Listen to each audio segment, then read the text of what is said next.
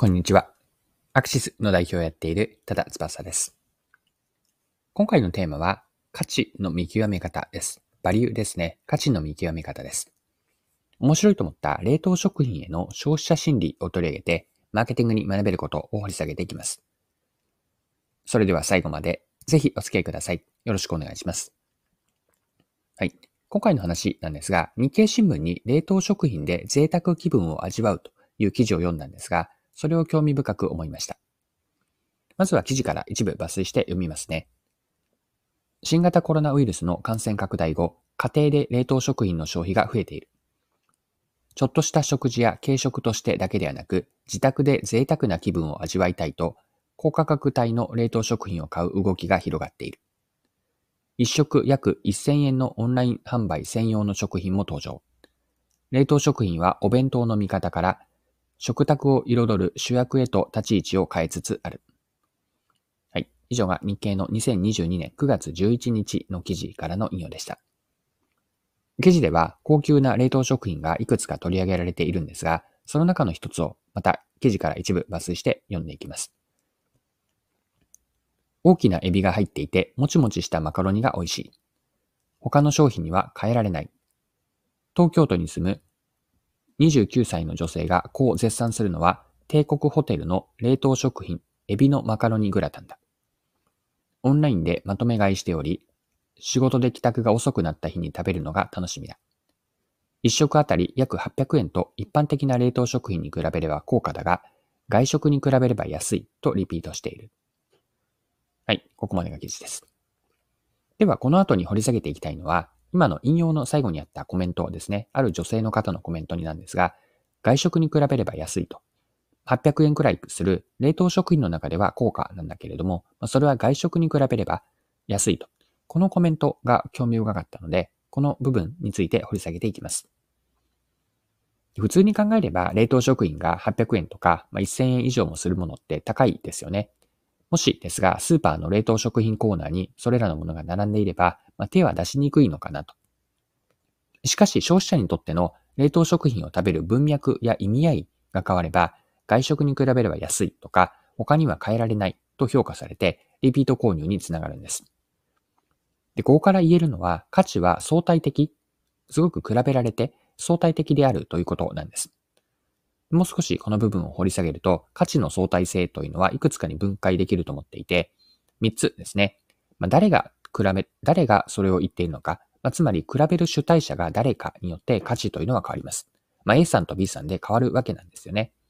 また同じ人、A さんにおいてもどういう状況でというのが2つ目。そして3つ目が何と比べるか、比較する相手。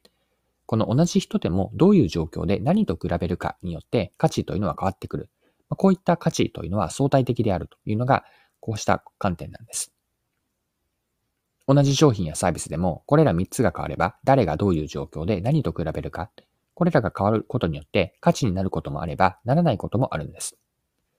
冷凍食品に当てはめれば、先ほどの記事にあった例というのは、東京都に住む29歳の女性。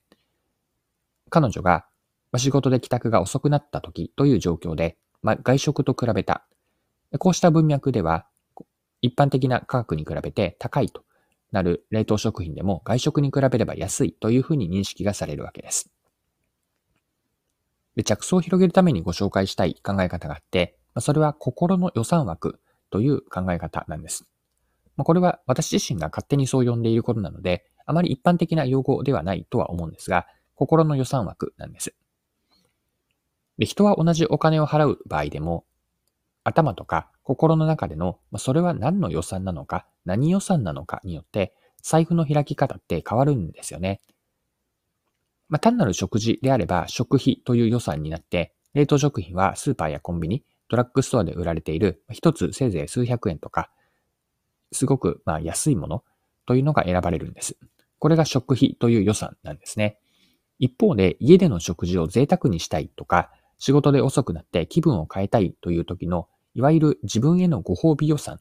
こういったものになると1000円近く、またはそれ以上の冷凍食品って普通に選ばれるんです。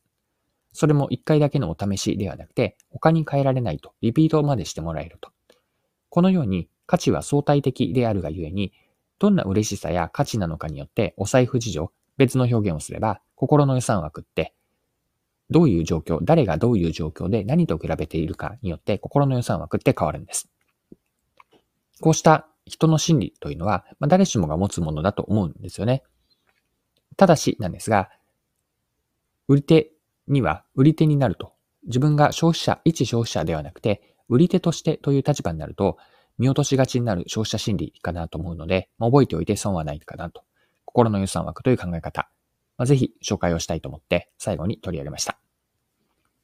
はい。そろそろクロージングです。今回は高価格帯の冷凍食品の話、冷凍食品で贅沢気分になるという話を取り上げて、マーケティングに学べることを見てきました。最後に学びのところもう一度振り返ってまとめておきましょう。一言で言えば、お客さんの視点になる、消費者視点になる価値の捉え方という話だったんですが、一つご紹介したのが心の予算枠でした。人はお金を払うときに、心の中の予算枠何の、何予算なのかによって、財布の開き方って変わってくるんですよね。